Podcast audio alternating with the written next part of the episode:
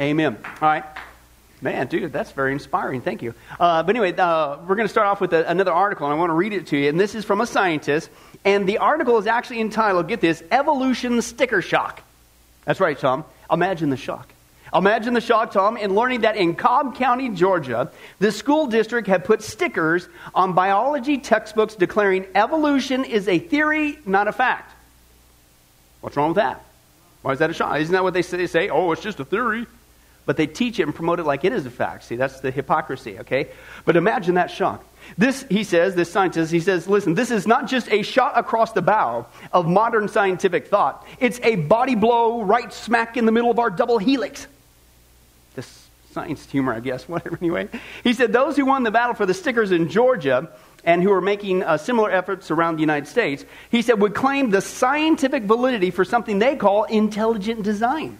Okay? He says, uh, this theory holds that biologically, life is so irreducibly complex, it cannot be explained by natural selection acting over on DNA over millions of years, and must therefore be the product of an intelligent designer, namely God. Once again, turn to somebody and look at him and say, uh, duh. Okay, that's right. He, that's the conclusion. He says, but despite the obvious objection that intelligent design is not science, he says, excuse me? He said the proponents have been able to gain traction. According to a report in Science magazine, proposals to encourage the teaching of creationism have actually advanced. Right now, evolution, he says, is a major component of our country's national science education standards and our SAT system. He says, Are we prepared to imagine a science curriculum that dilutes or eliminates the unifying principle of biology in the service of non scientific ideology? He said those stickers are a worrisome step in that direction, allowing personal and non scientific ideology, says it again, into our classrooms would do profound damage, listen, to the future of science and medicine. If those stickers stay in there, the world is going to blow up as we know it. Isn't that what he's saying? For what? For putting a sticker in there that just simply says, hey, kids, evolution is a theory, not a fact. And yet the world's going to blow up. Why would you throw such a big pitch about that? Why are you so alarmed about that? Why are you threatening that the world's going to blow up in essence just by putting a sticker in there, uh, repeating what you have been telling us? Oh, it's just a theory, not a fact. Okay? Uh, why are you afraid of it? Why are you afraid of something to the contrary? Okay? But the reason why I bring that up again, because once again, you repeat a lie loud enough, long enough, and often enough, people will believe it. Okay, and what did he say? He said that, listen, intelligent design is not scientific. And yet, in our study, okay, in just the last couple of weeks, when we're looking at the evidence for intelligent design, what are we dealing with? Science. So, how is that not scientific? Okay? So, why do people believe that intelligent design is not science? Because they repeat a lie loud enough, long enough, and often enough. Okay? And yet, that's all we're dealing with. That's the hypocrisy. Now, when you flip it around, even more hypocritical uh, is it's often the evolutionists who gets their science wrong. Okay, and once more, just real quickly, before we begin, uh, I want to give another update on the Bill Nye uh, science guy in the Ken Ham debate. And last week we saw that uh, he's got some things wrong. Uh, a lot wrong, actually. And we just dealt with one. And the last one we dealt with was the uh, fossils. And what he said, if you recall, he said that if we could just find one fossil, one fossil out of place, that would change the world. Well, guess what? The world's been changed. Because we saw, we find all kinds of fossils out of order, of their evolutionary order. We find even human remains mixed in with dinosaur remains. How do you explain that one, Lucy? Right? It, I mean, so it doesn't even work. It's, it's a bunch of baloney, okay? But that's the tip of the iceberg. It goes on to say this if the theory of evolution was actually true, there would be millions upon millions of transitional fossils in rock layers showing the development of one species into another. Because that's what they say, right? You start off down here at the bottom and slowly evolved over millions and millions of years, and this is what we see in the fossil record, in the dirt, into higher evolved uh, species like we have uh, today. Okay? But guess what we find? Nothing.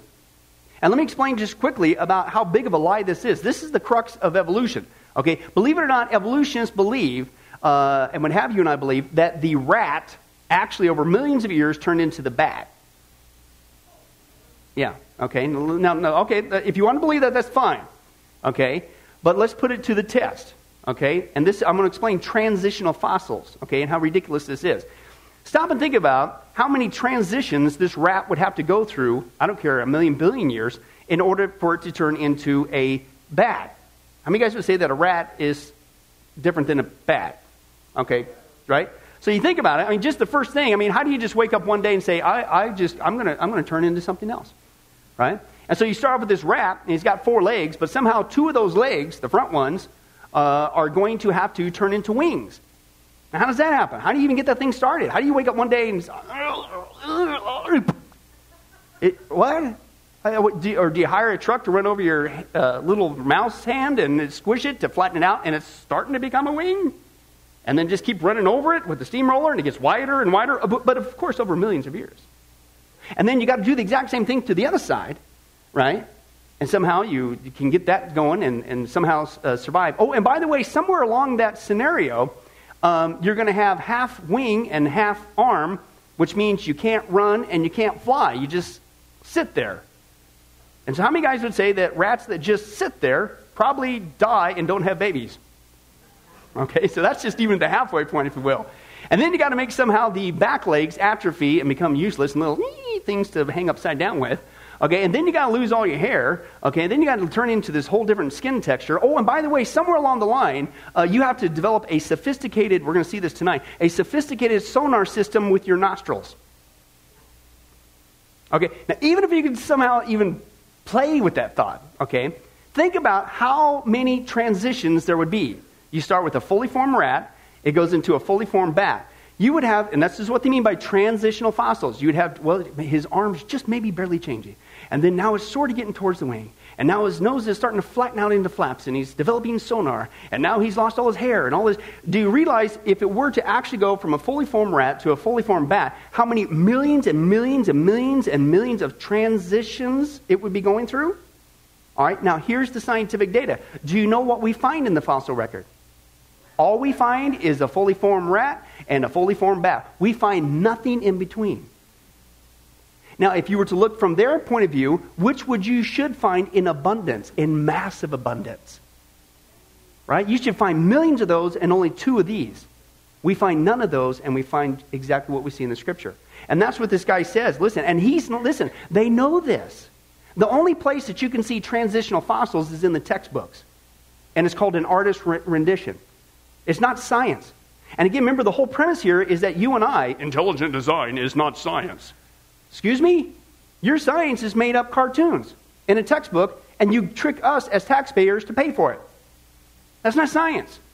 Okay, that's a faith. And yet we're supposed to keep faith and religion out of schools. Evolution is a religion. But one guy says, listen, they even admit this, and I just got to share one quote when we got to get started. Uh, uh, and this is one of the most famous evolutionists in the world. This is uh, Stephen Jay Gould of Harvard, okay? And uh, listen to what he said about we can't find transitional fossils. He says the extreme rarity, okay, which is basically the Harvard way of saying not as zilch, zippo, zero, okay, the extreme rarity of transitional fossils forms uh, in the fossil record, listen, this is a direct quote, persist as the trade secret of paleontology. Can I translate that for you? We find absolutely nothing. Shh, secret. The only place you can see it is in our cartoons in the textbook. That's it. It's a trade secret. In other words, it's a bunch of baloney. It's not science. It only exists in the caricatures. That's not science. And again, the irony is what do we see? He says what the fossil record does teach us, what the evidence shows, is contrast to the theory of evolution, is that increasingly complex life forms appear fully formed in the fossil record just as if they were put there by a creator. In other words, all we find is a fully formed rat and a fully formed bat Nothing in between. It's a bunch of baloney. If you want to believe that, hey, go get your own school. Uh, you pay for it yourself. Why do I got to pay for that baloney? Okay? It's all designed to suppress the truth about God's existence, to brainwash people into thinking that He doesn't exist, so they can control mankind heading towards the Antichrist kingdom and get people to deny God. Because they don't want there to be a God, because if God is, as we saw before, real, then He's bigger than us, uh, and He makes the rules, and we better find out what He wants and get busy doing them. But see, they don't want there to be rules. They want to be God. They want to be the ones in control, and uh, they don't want there to be God so they can do whatever they want. Okay? Now, the problem we've been seeing in our study is those who are doing this, as the scripture says, they're suppressing the truth about God's existence. We're seeing that alive right now today in a multitude of ways in our school, in the media, etc., etc., in the university. Okay, but the Bible is very clear. Those who suppress the truth about God's uh, existence are storing up what? Wrath. And how many guys would say that's not a good thing to do? Okay, store up something else. Store up jelly beans or something, but don't store up God's wrath. Okay, and so therefore we're going to continue our study. We're going to take a more look at the witness of God's uh, wonderful creation. Okay, and again, what we're doing is we're taking a look at all the different evidences that God's given us of his handiwork, okay, uh, in creation. Of course, we're looking at the first one is the evidence of an intelligent creation, i.e., intelligent design, okay. And so far, we've already seen in our journey from the telescope uh, to the microscope, we saw the evidence of an intelligent creator uh, through the universe. And then, if you were here uh, last week, we saw the evidence of the intelligence through the solar system and the human body, okay. And there we just saw 14. There's tons more but obviously you got to stop somewhere, uh, with, of our solar system, our human bodies, which clearly showed, based on the scientific data, that's all we were looking at, scientific data, that clearly showed that our bodies not only uh, were, but they had to be intelligently designed by an intelligent creator. Why? Because if you see design in something, like a watch, what's the logical conclusion? It didn't pop here out of chance. I, see no record in the fossil record of transitional fossils of this watch. Well, see, it really started out as just a piece of plastic, Tom, from a bottle that somebody threw away. But over millions and millions of years, that plastic whittled down, and at first the casing came about. And then after a lightning bolt and sticks got together, the gears slowly formed together. And right? It's baloney. No, it's a fully formed watch, and somebody designed it. That's based on what we see today, okay? But we're going to continue on once again, and this time we're going to deal with the evidence of the animal kingdom. Let's all say this in preference to the incredible animation I have going for you tonight moo. It's, huh? That's music to my ears. But uh, we're going to see once again where did the animal kingdom come from? Now, hopefully, you get the right answer on this. It's pretty obvious. It came from God. Okay? But let's take a look at His Word, Genesis chapter 1. Uh, let's take a look at where all the animals came from. Okay? Uh, just by way uh, of our study. Genesis chapter 1. If you find uh, the first page of the Bible, what do you do? Stay there, unless, of course, you have large print Bibles. It might be page two or three, depending on your font size, as I kill more time as you turn there. Uh, Genesis chapter 1, verses 24 through 25. Let's take a look at where the animals came from. Okay? And we know this, but again, our society is attacking this account. And as we read this, guys, this isn't just something basic, oh, yeah, I know this. But you need to understand if I can't take the first page of the Bible literally, why should I uh, take any page of the Bible literally?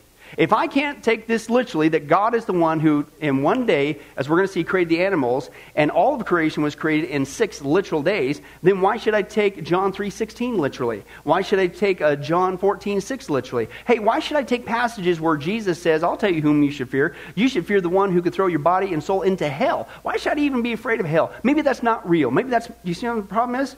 This, the, the issue of the Genesis account is if I can't trust the first page, literally, then logically, why should I trust anything else? So it's important to understand you need to take the scripture literally. God gave us his word because he wants us to know what's in here. He's not playing cat and mouse with us. It's not just for the super duper spiritual elite. He wants anybody to know. A child could read the Genesis account, and if you don't mess with them, they will come away with, hey, God created everything in six days. That's logical. Okay? But let's get reacquainted with that text. Genesis chapter 1, verse 24 says, And God said, Let the land produce living creatures according to their kinds, livestock, creatures that move along the ground, and wild animals, each according to its kind. And what? It was so. Okay? Bobby and I were talking. You know, some people would say, well, well, maybe God used evolution. Okay, that's the middle ground. That's called theistic evolution. Uh, you, got, you got the evolution, you got the creationists, and you got the people who try to play both sides of the fence of theistic evolution. That, uh, okay, well, uh, maybe, maybe God used evolution and uh, he still created it all, but he used evolution to get the job done. It's like, whoa, what, what kind of a God is that? I mean, so, so what you're saying is uh, God needed to use misfits, mutations, death, experimentation over millions of years, hoping to get it right before he ever could get it right. What kind of a God is that? That's denigrating his character. Are you crazy? He does everything right the first time. When he created man, bang, there was man. When he created, as we're going to see, the giraffe, bang, there was the giraffe. He does it right. He doesn't need experimentation. Okay, it's crazy. And it was so, the text says. Uh, God made the wild animals according to their kinds, the livestock according to their kinds, and how many of the creatures? All the creatures that move along the ground according to the kinds, and God saw that it was good. In other words, that day is done. Okay? And this is what we see in our text. The Bible says that God not only created the whole animal kingdom, but he did it in one literal day. That's what the Bible says, okay? Now, once again, what does our scoffing society say? They say, you know what, Christians, you, you're awesome. I'm just, because we're all about science, and science is about dealing with the facts. And what I'm seeing, yeah, you know where I'm going. You're messing up my point. Just roll with me, will you? Okay? with my sarcasm. And, uh, uh, and so we, we, we just have to deal with the facts, you know? And so what we see is you're absolutely right. What we see is that God is the one who created the whole animal kingdom. And that's not what they say. That's not what evolution says. Okay, what they say is they say, no, no, no, look at all the animals that a cosmic accident gave birth. Purely chance event. That's what they say, right? Completely polar opposite. Now stop and think about that. Uh, how can those two things coexist? How can you be a theistic ev- evolutionist? How could you say that God, what, wait a second, either God did it or he didn't? Okay? Those are worse than oil and water. They do not mix, which logically, logic tells you one of them has to be wrong. Right? They both can't be right. They're polar opposites. So which one's right? Well, let's take a look once again tonight at the scientific data. Okay? And what we're going to do is we're going to take a look at large mammals, the first one in the animal kingdom. Now, right now, I know that you guys uh, are not paying attention to what I'm saying. You're looking at that really nifty graphic. As you can see, the oh, there went the bubble popped. Okay, now you can pay attention. Okay, uh, it's a nifty graphic. And what we're going to do is we're going to take a look at the larger animals, the mammals, okay, first. And then we're going to take a look at them. And you tell me if any of these things uh, accidentally birthed uh, onto the scene. I don't think so, okay? And the first one we're going to start off with, this is cool, uh, is the giraffe. Now, I don't know if you guys ever seen this in the textbook, but this is true. This is actually what Charles Darwin believed. Okay, he believed that the giraffe was just a regular animal that grew a longer neck because it needed to reach uh, the higher branches for food. Can we put that to the test tonight? Inquiring minds want to know. Is anybody vertically challenged like me? Right? I've spent almost my whole life, 46 years, reaching for stuff. Now, if this were true, I would think at least by now, Mary, my arms should be nine feet long which would be really nifty. Now, it'd probably freak Brandy out. In fact, she probably wouldn't have married me. I would have freaked her out. Okay, but maybe I could have had a nifty baseball career. I don't know. Uh, with a knife. Okay, but excuse me? So just stretching somehow makes you longer? It doesn't work that way. Okay, it's crazy, okay? And the same thing, I'm not only stretching with my arms, I'm on my tippy toes, so my feet should be at least, I got, my, have you guys seen how, I got, my toes are nine feet long. Isn't that awesome? You know, it's, it's really hard to find socks because we all know this is how it happens. All you do is stretch and you grow.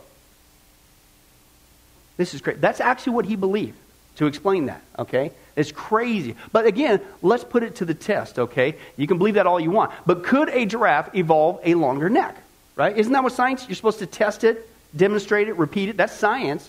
So let's take a look at that, at that belief system. First of all, the neck of the giraffe is about six feet long, okay? And it, which means just bending over, it could explode its brain from the pressure, okay? Now, how many guys would say that's a serious issue? Okay, I'll take a headache any day of the week. Okay, so now you got a problem on your hands. Well, how does this thing even stay alive? Well, let's take a look. It just so happens the giraffe has the most powerful heart in the animal kingdom. The heart is two feet long and weighs 25 pounds. That's almost as tall as me. All right, I'm a little bit bigger than two feet. But, uh, and the heart has walls three inches thick. This guy could eat cheeseburgers the rest of his life. He's got it made, man. But like the heart, two feet long, this thing's huge, okay? Well, why? Well, listen to how God designed them. Okay, that's not, it also comes with uh, four safety features to keep its brain from exploding while bending over to take a drink of water. And again, how many guys would say that's a pretty serious deal? Okay, uh, so one, the giraffe has in his jugular veins a series of one way check valves that immediately closes as soon as the head's lowered. Oh, well, that's nifty. That's, that, I'm glad you have that in place. But this puts way too much blood in the carotid artery, so what do you do? Well, it just so happens that the extra blood is immediately pushed into a special spongy tissue. Okay, well, that's nifty. And that's located near the brain, and that absorbs all the excess blood. Whew. Okay, made it through that. Uh, but then this could cause a rupture in the brain, so now what do you do? Oh, man, you better come up with something. Well, it, it happens to have it. Three, it produces a fluid in the brain that acts as a counterpressure to prevent the rupture from occurring. Well, wow, that's pretty cool. Well, I, well, but then, then the problem, then just to make sure there's no rupture anywhere along the way, the walls of the giraffe's arteries just happen to be thicker than any other mammal, and that is just to take a drink of water. And all that has to be there. And that's the logical question. How could this ever evolve like Charles Darwin said? And at what stage of development could the giraffe survive unless all these features were fully functioning at the same time? The first time you got it wrong, the first one time that you don't have all four of those safety features in place, you bend over to get a water, bang, your head blows up. And how many guys would say, I know you're not scientists, nor do you play one on TV, but giraffes with exploding heads don't have babies. Okay? It's crazy. All those have to be there fully functioning at the same time for this critter to exist. How about the kangaroo? When a kangaroo is born, it's no larger than a bean. Uh, it's blind, it's deaf, it's hairless, it looks somewhat like a tiny worm. It's kind of like my baby pictures. You know what I'm saying? Have you ever seen them? yeah, whatever. Uh, but anyway, let's go on. Uh, when it emerges from the birth canal, this baby ought to drop right on the ground and just die right there. Okay, but for some reason, the baby little teeny tiny kangaroo automatically knows it needs to hold on tightly to the mother's fur and not just hang on, that it has to start crawling over a sizable distance to the pouch. Remember, it's just born. Nobody's talked to it, hasn't gone to school yet. Okay, how does it know this? And then once it makes it to the pouch, it automatically knows it has to fasten onto a nipple, which, having done so, the nipple enlarges automatically to lock the baby into place. So he doesn't go anywhere.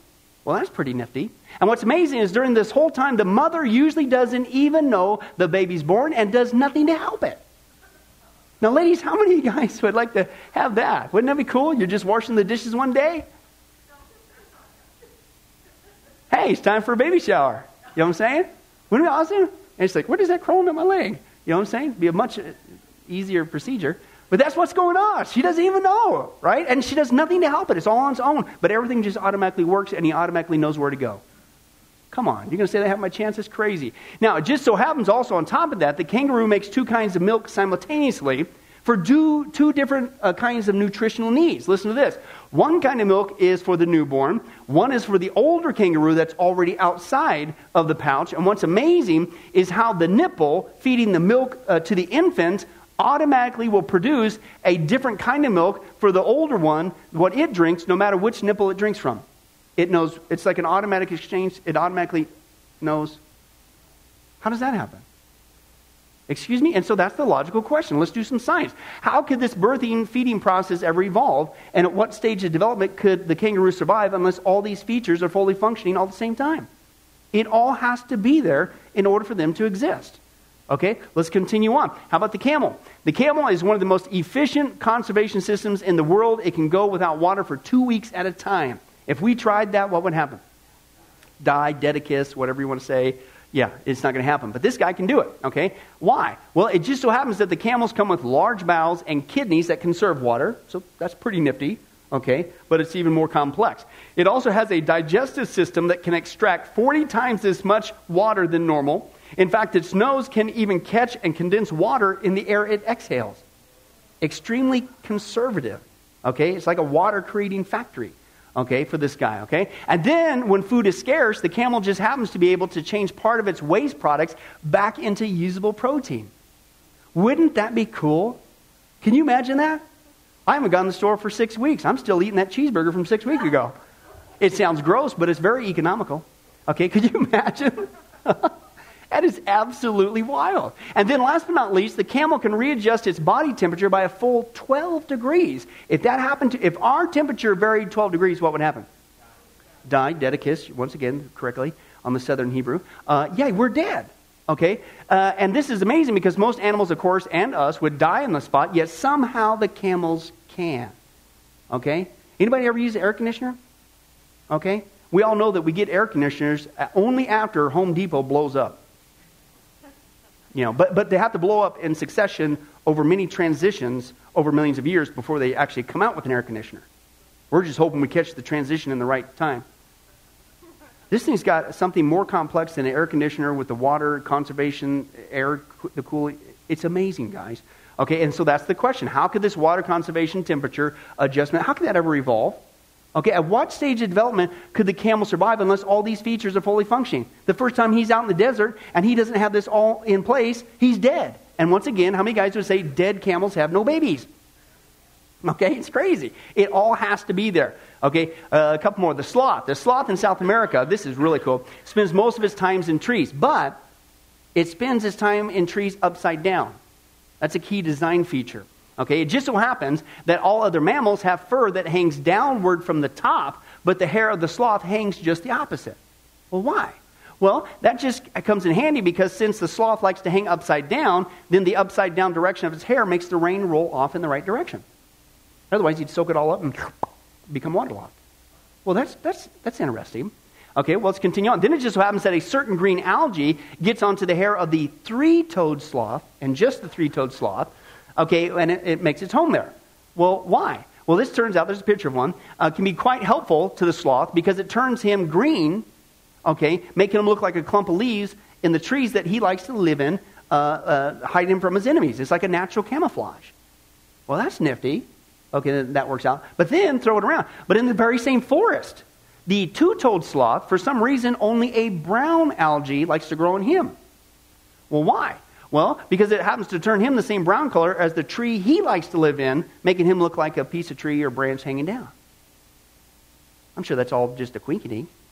No, that's the logical question. How could this hair direction and algae camouflage ever evolve, and how many of these sloths would ever survive unless all these things were fully functioning all at the same time?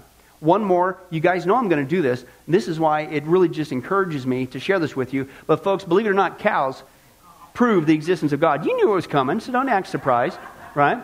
Okay? Cows, of course, are so cool because they, they give millions uh, of milk uh, glands uh, in the udder of the cow, uh, and each of it drinks 25 gallons of water just to produce 5 gallons of milk. Do you see the work they go through for us? Come on, give them a break. Okay? And then eat them, they're tasty. But anyway, that's right. Uh, but what's even more utterly amazing, you knew it was coming, Ruth, uh, than that, is how, listen, we have one chamber in our stomach. How many do cows have? Six. They actually got four. Uh, six. They got four uh, stomachs. And here's what they do grass is eaten, then enters the first chamber, which makes about three fourths of the total chamber. Uh, the stomach area, anyway.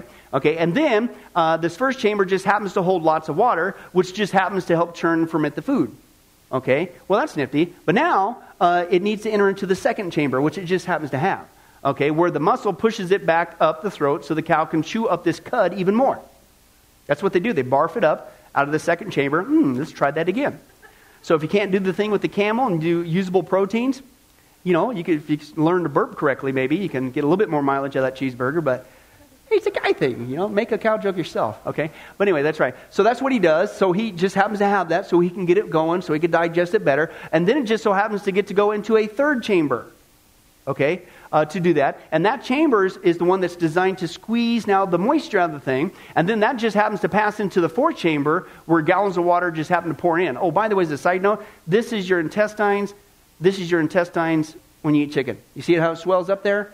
Just as a little public service announcement tonight. anyway, so, so the fourth chamber, it goes in there, bunch of water pops into that baby, along with some strong acids, and it begins to break down for the food for its final destination in the intestines. Okay, and then here's the logical question How could these four stomachs in the cow evolve? And at what stage of development could a cow survive with that kind of system needed for existence uh, happen if it didn't have all that fully functioning uh, all at the same time? Okay? All those have to be there. If you only had two going, you're still dead meat, right?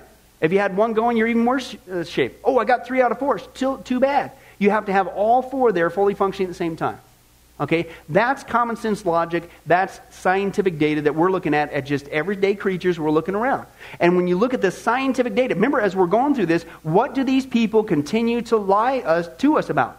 Intelligent design is not science, and yet what are we looking at? Right? That's all they have to work with. That's all they have to counter you and I. We're looking at scientific data, and all they have to say, it's not science, it's not science. The way that people buy into it is they have, again, the power of the media, the power of the education behind them, and again, the axiom you repeat a lie loud enough, long enough, and often enough, uh, people are going to buy into it, okay? But what we see is these animals show intelligent design. Just like in a watch, you see in these animals, it implies, therefore, a what? a designer. And believe it or not, this astronomer, George Greenstein, he said the same thing. He said, Is it possible that suddenly, without intending to, we've stumbled upon scientific proof for the existence of a supreme being? Romans chapter 1, yeah. Okay? He says, I love this. He says, As we survey all the evidence, all the evidence, the thought insistently arises that some supernatural agency must be involved. Isn't it awesome? When you look at the evidence, what is he saying? It points towards a designer. That's what he clearly says, okay? But again, that's just the large guys. Let's now take a look at the small guys as we continue, the small mammals. Okay? And again, let's take a look at the scientific data. And you tell me, folks, uh, if these guys accidentally burped onto the scene. I don't think so. Okay? And let's start off with the bat. We've already talked about the bat. Let's take a look at his, some of his design features. Okay? Bats not only come out at night to hunt for food, but they got several interesting features that enable them to do so. Now, again, as we look at this bat, remember the, this supposedly came from a rat. All right, so I don't think so, but let's take a look at just the bat. It just so happens bats come equipped with a sonar which far surpasses man's version of it. Right? And we all know, you know, we, hey, we've got a lot of military folks here. Uh, the air base is right there. That uh, Ron is probably, you didn't even have to work on a contract for that thing because it was fortunate enough that 19 Radio Shacks blew up at the same time and out popped this sophisticated radar system using over here. No, we designed that thing by engineers and had to pay for it and things of that nature, okay? But this thing's got something more complex than what we can come up with. And you're going to say that happened by chance?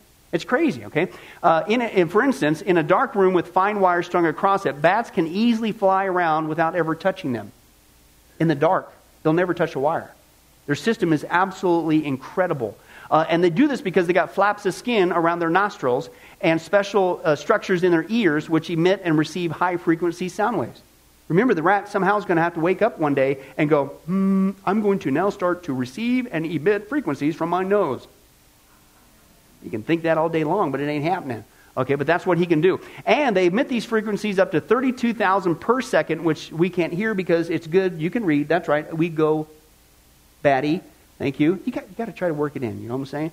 Uh, it drives batty, so we can't hear it. Now, in fact, their sonar capabilities are so good they can easily find flying insects in the dark. They catch thousands every night. Praise God, get rid of those mosquitoes. Okay? And the typical bat can detect a fruit fly 100 feet away and catch as many as five per second. And remember, it's doing this all in the dark. Virtually blind, just using sonar. Absolutely amazing. But that's not all. Some bats can focus their sonar in a narrow beam or turn their heads from side to side, making like a sweep in the area. Okay? Like you see in the military applications, and they can even find fish underwater using sonar. So here's a logical uh, conclusion. Uh, how did these night flying sonar capabilities ever evolve, and at what stage of development could the bat survive if it didn't have all this fully functioning? Right? If you're still trying to tweak out your radar system, you're running into wires, you can't catch bugs, and you're dead.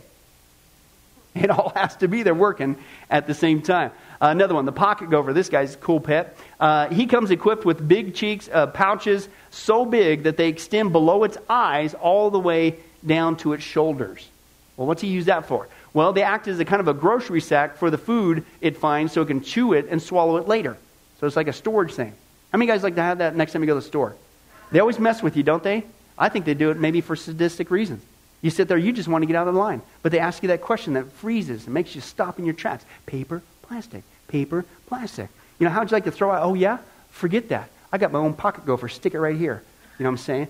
But uh, just to mess with them. What do you think, Ruth? You going to try it? And they'll come haul you away. So anyway, that's right. No. Okay. Now, it also just happens this guy has long, sharp claws to dig uh, shallow tunnels as long as 50 feet in no time at all. He's just a digging machine. Okay? Now, uh, but since the wear and tear on the claws are terrific, uh, okay, uh, they better be fast growing. Well, they are. It just so happens this guy grows nails 20 inches a year. Ladies, how many guys would like to have nails like that? Be kind of creepy. This guy grows them super fast to replace it. And that's not all. Crawling around the, in the dirt is hard on the eyes. How many guys can verify? Okay? Now, it just so happens this gopher has a gland near each eye which produces a jelly like substance. Okay? And this substance coats the eye so that when he blinks, the dirt automatically falls off, then it's automatically recoated with a layer of jelly. Anybody ever work on a car and you're just about done, everything's going good, and that dirt thing goes right in your eye? Ah, right? Wouldn't it be cool if you could say, oh, no problem? eye jelly, once again. I'd love to have some eye jelly. This is what this guy comes equipped with. Okay, so again, how did these storage cheeks, rapid growing claws, dirt cleansing eye jelly ever evolve? And at what stage of development could this guy survive and continue to survive if all these design features weren't there? Oh, and by the way, as a side note, did you know in the textbooks they used to say these are design features when they talk about biology and the animals? Okay, do you know that they've actually changed the words? In the textbooks today, they no longer say design. Because if you say design, that implies a designer. And they caught on to that, believe it or not. And this wasn't that long ago. They now say adaptation. They're adaptation features. To, why? Because don't use the word design. The kids will logically use their brains and imply a designer. Okay, that's another trickery that's going on in the textbooks. A couple more. The koala, this is cool. It's a two foot tall, 20 pound animal, spends its entire life in the eucalyptus trees. And what's interesting is, again, like the kangaroos, when the babies are born, uh, they're not only tiny, the size of a worm, but again, they too just automatically know uh, where they need to crawl uh, into their mother's pouch. And then after being there for six months, they automatically know they need to crawl now on their mother's backs for six months. And again, this is all inherent knowledge. No classes. They have never once been on YouTube. Okay, uh, I don't think they even have a Facebook account, so they can't socialize, but they automatically know how to do this stuff, okay? And what's even more amazing is that all their food and water comes from the eucalyptus leaves, because that's where they live. Here's the problem the problem is eucalyptus leaves are poisonous if swallowed. Don't eat them. Don't eat them. Okay, but here's something interesting. Okay, uh, how does it stay alive? Well, it just so happens that the koala has a special stomach acid which neutralizes the strong chemicals in the eucalyptus poison, making it safe and nutritious to eat. It doesn't just make it safe to eat, okay, it makes it nutritious to eat. So he has that ability to eat uh, something like that and survive. So again, how could these birth abilities and anti-food poisoning mechanism in the koala survive? And at what point and what stage of development could this koala continue to exist if he didn't have all these things functioning at the same time? So that you're stuck in the tree. That's all you got to eat. How do you experiment with that, even one time, being poisonous, to develop this anti-poisoning mechanism in your intestines? You're dead. And again, how many guys would say dead koalas have no babies? All right, so it can't happen, okay? Uh, one more, the armadillo. Armadillos have, listen, they have eyes like a pig, tails like a rat, ears like a mule, and armored scales like an alligator. Anybody got relatives like that? I grew up in the Midwest, but I'll just move on, shall, shall I? Uh, anyway, in fact, they come with extra movable parts in their lower back for greater flexibility while digging. Okay, and this comes in handy because it enables them to dig so fast they can disappear in, underground in a matter of seconds. You ever seen them things? They can literally dig a hole and just, just get out of there, hightail it from their enemies. It's really cool. They have this sophisticated heat exchange system that keeps the heat trapped in the trunk of their bodies while allowing their limbs to stay cool. Okay, and we all know that the air conditioning and heating system in our cars are purely as a random act of chance, right? And you just, it's just a roll of the dice when you go to the dealer. You hope that you happen to catch it at the right transition of your model coming off the assembly line that this one had evolved. The, yeah, excuse me. Yeah, it doesn't work that way. But the armadillo uh, can also roll itself up into a ball. There's a picture of it right there, uh, armor and all. And uh, obviously, the armor is quite heavy, and so you would think that it would avoid water. It's kind of like the knight in shining armor. Stay away from the pond, right? You're going to sink. All right? So, what's he do? Well, on the contrary, when faced with a body of water, the armadillo simply sucks in air to inflate its stomach and intestines so it stays afloat. That's kind of cool. Or it's got options, right? Just like your car, it's got options. Okay, or it might decide to walk across the bottom of a stream bed holding its breath as long as six minutes. Now, I'm going to go on the down below this time. And then, for some reason, uh, the nine banded armadillo only bears identical quadruplets of the same sex. What? So, again, here's the logical conclusion. How could these digging, swimming, heat exchange systems and birthing of only quadruplets ever evolve? And again, at what stage of development could the armadillo ever survive unless all these features were fully functioning all at the same time? I'll say it again. We just looked at some small mammals now, just like the large ones. Once again, we observed, we tested, and we looked at the information. This is called science. How is that not science? Is it my fault that it leads to a logical conclusion that there's a designer? No. In fact, that's what God said He did it for. So that we could come to that conclusion, so that we could know that He exists, so that we could seek Him out and hopefully and prayerfully surrender to Jesus Christ and enter into a relationship with Him who created all things, which is mind blowing. But our societies become so wicked that they suppress this they flip out and freak out somebody had the audacity to put a sticker in here and say evolution is just a theory. And then they repeat the lie that this is not science when all we're doing is looking at science. And we're the dum dums, with all due respect? I don't think so. Does anybody get an idea of the war that we're in? And can I tell you something? It's a spiritual battle. This is not just, again, a war of worldviews. It's a spiritual battle. These people don't want there to be a God. Okay? Lord willing, uh, we're going to go and move into the next time. Uh, and that's with the issue of the birds. But before I, I leave you with this, I want to leave you with this uh, quote, and this is from physicist Tony Rothman, so another scientist. And what I like is occasionally you'll come across these scientists who will admit uh, that uh, it's being suppressed. And here's what he said He said, When confronted with the order and the beauty of the universe and the strange coincidences of nature, he said, it's very tempting to take the leap from faith, uh, uh, uh, leap of faith from science into religion. Right? Listen to what he says. He says, I'm sure that many physicists want to, I only wish they would admit it. You, know, you see what he's saying? The scientific community sees this information just like we're seeing it. Right now, they're suppressing it, but we can still access it. And he says, and when they come across it, it's so easy for them to go, you know what? We need to start thinking spiritual now because we're seeing this design. And he says, I'm sure that many physicists want to. I just wish they would admit it. Flip it around. Why are they suppressing it? The Bible gives us the answer. In the last days, we're going to have a scoffing society who would try to suppress the truth about God's uh, existence and hide the evidence of his creation. Why? Because he judged the world once. He created it, and he judged it once with water. He's going to do it again the second time, so you might want to pay attention to what he says. Amen? Let's pray. Well, hi, this is Pastor Billy Crone of Sunrise Baptist Church and Get a Life Ministries, and I hope you enjoyed today's study.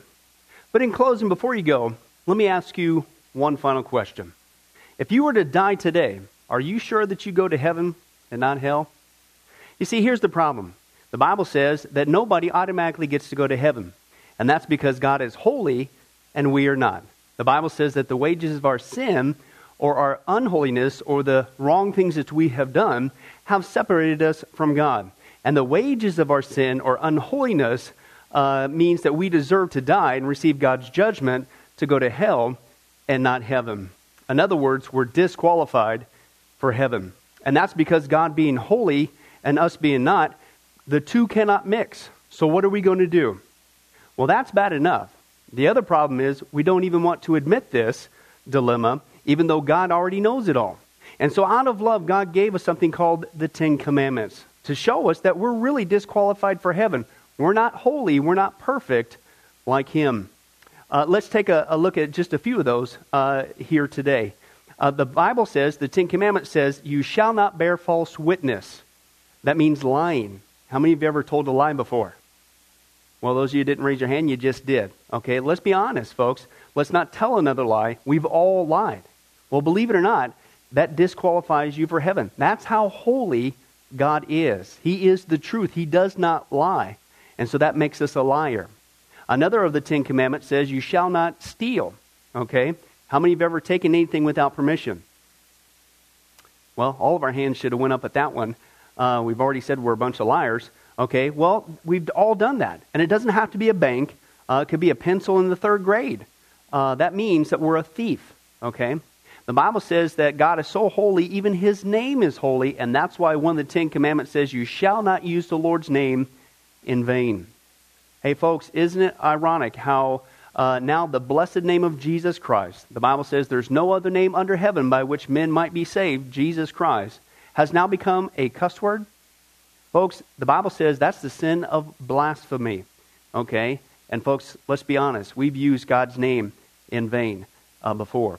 The Bible also says in the Ten Commandments, you shall not commit adultery.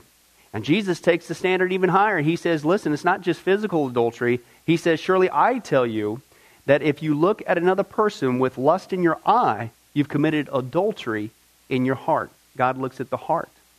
One more out of the Ten Commandments says, you shall not murder. And you might say, well, hey, I haven't done that one. Really? The Bible says that the sin of hatred is akin to the sin of murder. You, in other words, in your heart, wish they were dead. You pulled the trigger, if you will, in your own heart. And the Bible says God sees that, and it's just as bad. He knows the mind, He knows the hearts, the thoughts, and the intents that we have. Folks, that's just five out of the Ten Commandments. How you doing? Not very well. None of us can keep them. They're God's x ray to show us that we're disqualified. And so, when, not if, your time comes, because we're all marching towards the grave at different speeds, you're going to have to stand before God. And you're going to have to uh, say who you really are. He already knows. Hey, God, let me into heaven. Uh, I'm, I'm a liar. I'm a thief. I'm a blasphemer, adulterer, and a murderer. Folks, the Bible is clear. such people as these will not inherit the kingdom of heaven. That's the problem. Here's the good news God so loved the world that he sent his one and only begotten Son, Jesus Christ, that whoever believes in him, what he did on the cross on our behalf, that we will not perish, we will not go to hell, but he will give us the gift of eternal life. Jesus died on the cross to forgive us of all of our sins. It's something that we don't earn, we, we, we can't earn. It's a gift, the Bible calls it, and a gift cannot be earned. He was taking the death penalty in our place. That's what the cross was of the day. And that if we would just ask Jesus Christ to forgive us of our sins and believe that in our heart that God raised him from the grave, showing that his death is satisfactory to God to forgive us of all of our sins, no matter what we've done, the Bible says we shall be saved. Uh, the Apostle Paul says that if we confess with our mouth Jesus is Lord and believe in our heart that God raised him from the grave, we will be saved. Let me give you a common analogy of what God's doing and what he did for us with Jesus dying on the cross on our behalf. Uh, in life, we know that people uh, can be sentenced for a crime uh, to where they're actually on death row. Uh, the courtroom scene has completely finished. The gavel has already sounded. Uh, they are going to jail and they're just awaiting their time before they go to the death penalty. Uh, as they're sitting there in the jail cell, it, it's a proven fact they did what they did Everybody knows it. They're just waiting for that time for their uh, number to come up, so to speak, and walk down that hall and be executed. Uh, there's nothing they could do to reverse their crime. No amount of good works in that jail cell can reverse what they've done. It's too late. It's over. But believe it or not, there's one way that people even today can get off a death row. And that's if the one in authority, the governor, if he were to, out of mercy and kindness, Nothing that the person did because they don't earn it and they don't deserve it and they can't earn it. If he would grant them what's called a pardon, out of the kindness of his heart, he has the authority to grant them a pardon and absolve them completely of their crimes uh, against the state. And did you know that there's actually been people that this has happened to, that the governor, out of mercy, has granted them a pardon as a gift, and they've gone down to the jail cell and handed that person, extended it through the bars, here, I'm granting you a pardon. If you would just receive it, you can go free right now. And did you know that there's actually been people who've said, No, I don't want your pardon? And so what happened is of their own doing, even though they had a way out, they still had to go to the death penalty. Folks, can I tell you something? That's what God did for us with Jesus dying on the cross. He sent his son to take the death penalty in our place. He, God, has the authority to grant us through Jesus a complete pardon. And every day that you're still alive, God is extending to you spiritually this pardon. But a pardon does you no good unless you reach out and receive it by faith. Won't you do that today? Won't you call upon the name of Jesus Christ? Ask Him to forgive you of all of your sins, to trust in His work on the cross to pardon us from all of our crimes, our sins against God. God loves you. He wants a relationship with you. But there's only one way to heaven. It's Jesus. There's only one way to get off a death row. It's through the cross of Jesus Christ. Won't you do that right now? Well, this has been Pastor Billy Crone of Sunrise Baptist Church and, and Get a Life Ministries.